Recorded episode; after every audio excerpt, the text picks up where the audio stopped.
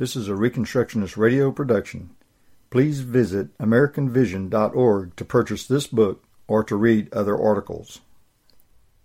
The Bounds of Love An Introduction to God's Law of Liberty by Dr. Joel McDurmon. Copyright 2016. Published by American Vision Incorporated. Chapter 1 A Simple Definition It is unfortunate that theonomists in the past have had to spend more time saying what theonomy is not than what it is. There are good reasons for why this has been the case, but the fact can also leave newcomers and critics alike frustrated when searching for a concise definition which is both broad enough and distinctive enough to be helpful. In this chapter, I will give my version of that definition. I will also discuss some of the reasons past theonomists so often have had to spend time saying what theonomy is not, as well as often take a defensive posture. I will show you why some of these reasons are not only expedient, but necessary. Before discussing the difficulties in defining a theological term like, quote, theonomy, unquote, let me first offer my own simple definition up front. I will save explanation for later, but for now, let the reader know where I am going. Theonomy can be defined as follows The biblical teaching that Mosaic law contains perpetual moral standards for living, including some civil laws which remain obligatory for today. Quote, theonomy, unquote, is a much broader subject than merely civil government and social theory, but this is where it is, in my opinion, most distinct from other positions. It is also where it has been most controversial, owing to the fact that most Christians in history have allowed the civil realm to be governed by pagan and humanistic ideas and laws. Biblical direction here has always been badly needed. Thus, this is precisely where our discussion of a definition of theonomy will focus. Stating the definition as I have avoids certain misunderstandings. By including the word, quote, some, unquote, the new or hasty reader will or should at least not get the impression that theonomy has no discontinuities with Old Testament law in view. Several critics have leveled this charge, absurd as it is. Let us foreclose even the possibility of such a charge up front. My definition also avoids the common assumption that theonomy involves salvation by law or salvation by works. I will discuss this aspect later as well. Nevertheless, even if it avoids key misconceptions, which is not to say that some critics will not draw them anyway, my definition still leaves questions unanswered. I am willing to live with this, for this is where the difficulty in definition comes in with any theological term. You simply cannot give the thumbnail pic and the high res versions at the same time. So, before moving on to a more detailed approach to my definition, let me review the necessity of my method here. The problem of theological definition. First, what is a quote definition unquote after all? I think too often we take the word for granted, especially in theology. We generally accept that a definition is a concise statement that tells what something is or what it means. But such a statement must also necessarily tell us why that term is distinct from other terms and their meanings. The word, quote, definition, unquote, comes from a Latin term, finis, that literally refers to limits, ends, or boundaries. We get our words, quote, finish, unquote, and, quote, finite, unquote, from the same term. Thus, a definition states the boundaries of meaning for a term quote, this for and no more, unquote, as in, quote, this and not that, unquote. Thus, a definition not only tells us what something is, but also what it is not, by implication at least, if not directly. Theonomy is as easy to define as any other complex theological doctrine, and that's been part of the problem in defining theonomy in practice. Accuracy requires detail, and detail requires space, time, and patience. After all, it only took roughly three centuries to hammer out the doctrine of the Trinity, and longer for the dual nature of Christ. The fact that modern theonomists have worked for a couple of decades and that the process has sparked considerable controversy, objection, and accusation ought not surprise or deter us from continuing the process. I said I will attempt to give both a concise definition and an explanation which serves as a fuller definition. Theological definitions especially require such treatments for several reasons. After all, the more that condensing a statement of a position requires excluding important details and qualifications, then the more that statement becomes generalized and less helpful in relating the distinctives of the position. On the other hand, if the definition includes only the distinctives divorced from any broader context, the result may raise so many further questions as to be unhelpful as anything other than a starting point for a longer discussion. Worse, in the hands of those who are predetermined to criticize or even engage in witch hunts for heresy, and there is no shortage of such self proclaimed discerners today, such incomplete definitions prove a smorgasbord for misrepresentation. A sentiment I once heard from N.T. Wright gets to the point. Quote, the problem with theology is that if you don't say everything all the time, someone will accuse you of leaving something out on purpose. Unquote. In my experience, that is certainly true. In fact, the truth is even more extreme when the allegedly, quote, left out, unquote, portions are used in some way to portray you as a heretic or non believer. Some even claim that the allegedly, quote, left out, unquote, portions, which may or may not be what you actually teach, are in fact left out in an attempt to deceive people into becoming unwittingly disciples. Forcing unfounded accusations like this makes profitable discussion difficult, if not impossible. What results is usually a critic demanding a concise definition of, quote, theonomy, unquote. If one simply posits the classical etymological definition, the application of, quote, God's law, unquote, today, the objection is immediately raised that all Christians have some view of this, so this definition is too broad. What is the distinctive that, quote, theonomy, unquote, brings to the table? If one then adds, for example, Greg Bahnsen's phrase, quote, in exhaustive detail, unquote, an objection is immediately and rightly raised concerning ceremonial laws, circumcision, legalism, Judaizing, dietary laws, etc. What about these? Well, Bahnsen answered such questions and provided qualifications. Quote, Where? Unquote. In 600 pages of his book, Theonomy and Christian Ethics. Then the objection is raised, quote, You mean to tell me I have to read 600 pages to get a definition of theonomy? Unquote. Why can't you just provide a concise definition? Ugh.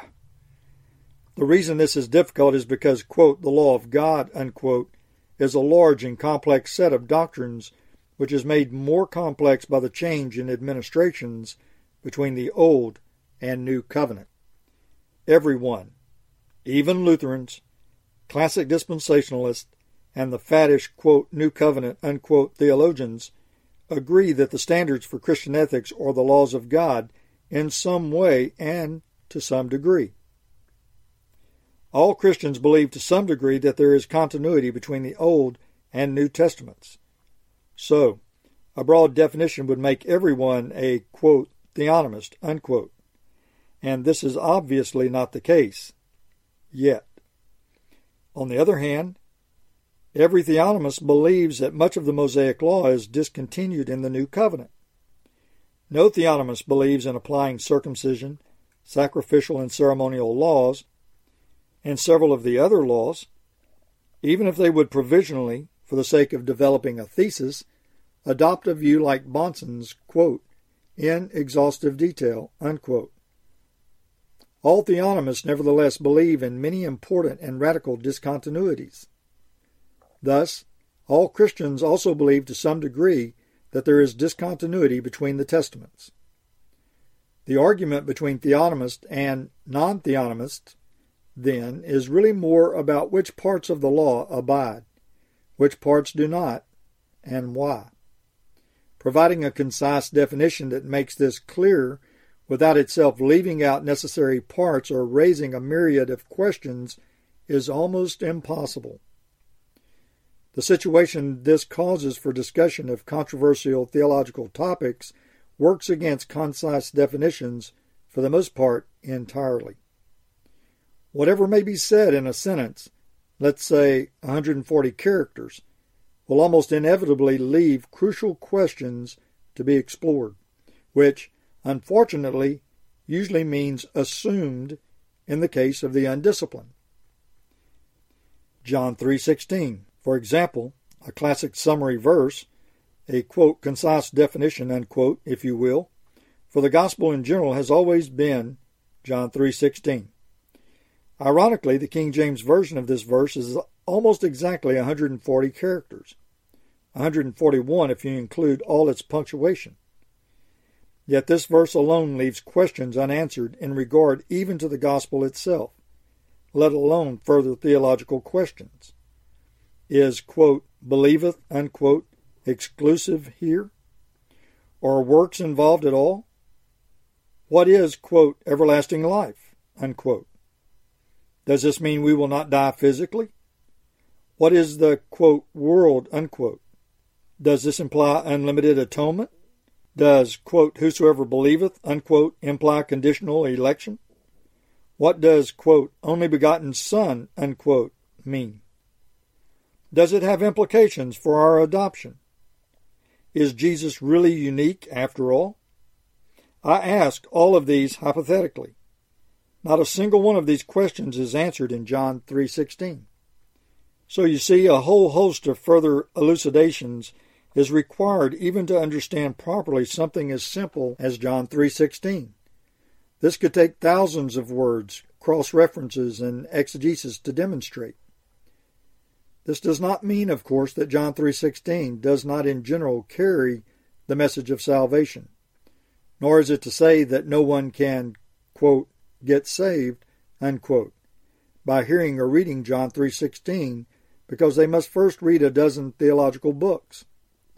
But in the context of understanding, teaching, and debating theological distinctives with all their nuances and implications, we must take the longer path. Creedal orthodoxy.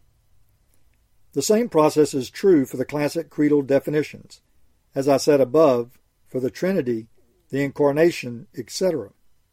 A concise summary statement like, quote, three persons, one essence, unquote, can be and has been misconstrued in various ways. It took about three centuries of debate and strife to arrive at the Nicene formulation, and can the result be called a quote, concise definition unquote, of the Trinity? Maybe, maybe not. But does it not leave many questions about the doctrine of the Trinity unanswered? Indeed, the later addition of merely one word in Latin, filioque, quote, and the Son, unquote, by the Latin Church in AD 589 was a key ingredient in the great schism between East and West in AD 1054. That can be the difference between unity and purity in doctrine. The Trinity is more thoroughly defined by the later, quote, Athanasian Creed, unquote, which certainly leaves fewer questions unanswered, but is also so detailed, long, the version we used in seminary covered three pages, and cumbersome as to relegate it to the fate of most full theological books, the shelf. In fact, its disuse is so widespread that few Christians, indeed most Protestants, even know about it. The doctrine of the incarnation of Christ fared little better. It took until AD 451 to get the orthodox concise definition. It is a beautifully accurate statement of roughly 200 words, and yet even this came only after rivers of ink and years of intense debate and church politics. Even still, subsequent theologians have found it necessary to publish thousands of pages saying what these few words mean and how they apply. Oh, and wars ensued as well. The same could be said for dozens of key doctrines all throughout church history. Imagine a whole Reformation starting over one monk's academic objections to the papal doctrine of indulgences. Imagine millions of pages of definitional battle lines being drawn over justification, ordination, ecclesiology, liturgy, sacraments, and more, not to mention spilled blood, charred flesh, and asphyxiations. If you demand theology fit only for sound bites, bumper stickers, and Twitter, you may have a problem with the whole history of Christianity. That which is concise will almost always exclude key details. That which is both accurate and thorough will almost always require time and patience on the part of the reader. In short, do not demand only thumbnail sketches when the truth requires a full schematic. And do not complain about not having details when you only ask for a thumbnail sketch to begin with. There is a discussion to be had. Have it, learn from it, or stay out of it. Defining theonomy. Because of the nature of theological definition just discussed, we need both a concise definition and a more detailed treatment of theonomy. It is not enough simply to affirm, for example, quote, Mosaic civil laws are obligatory for civil governments today. Unquote. This is decent, but represents only part of the broader theonomic view, civil laws. It is part of the part which is most distinctive about the theonomic position, but is nevertheless not accurate enough. It does not specify, for example, quote, all, unquote, quote, none, unquote, or, quote, some, unquote, in regard to those Mosaic civil laws, and thus anyone taking either an affirmative and negative position could actually make a valid case depending upon how they qualified and interpreted it. For the record, no theonomist would say that all Mosaic civil laws remain obligatory, so any critic interpreting it that way would not achieve very much. But with that particular resolution, a critic could nevertheless attempt to make such a case. They could also, however, argue that no Mosaic civil law has any abiding validity today, but hardly anyone today holds such a view. To avoid such misunderstanding, it would be more accurate to say, quote, some Mosaic civil laws, unquote. But this puts us back at the original need to define where the lines are drawn. The concise definition I have given above addresses these concerns while stating the definition very concisely. Theonomy is the biblical teaching that Mosaic law contains perpetual moral standards for living, including some civil laws which remain obligatory for today. This makes it clear up front that theonomy is one about moral standards for living, not justification or salvation. Two, includes but is not limited to civil government. And three, involves only some, not all, of Mosaic law. Conclusion This definition is clear, accurate, and distinctive. It is concise, yet delineated enough that those who would derive from it that theonomy teaches keeping the whole law, no discontinuity, works righteousness, salvation by works, Judaizing, Pharisaism, etc., are either seriously confused or obviously grinding an agenda and should not be taken seriously. Nevertheless, any concise definition will leave further details to supply and questions to answer. So now that we have the concise version, the next few chapters will cover the qualifications and more detailed questions for a fuller definition. The Reconstructionist Radio Podcast Network brings to you a complete lineup of podcasts where you will hear practical and tactical theology. Our desire is not simply that you consume our shows, but that you also live out your faith in every area of life. We can talk all day long about these things, but if we fail to put them into practice, then we fail as ambassadors of Jesus Christ our King. Subscribe now to your favorite Reconstructionist Radio Podcast Network shows or you can subscribe to the Reconstructionist Radio Master Feed, where all of the content we produce, including the audiobooks and audio articles, will pop up as soon as they are available. And don't forget to visit ReconstructionistRadio.com to volunteer as a narrator or to partner with this ministry financially. May the Holy Spirit stir you into action for Christ and His kingdom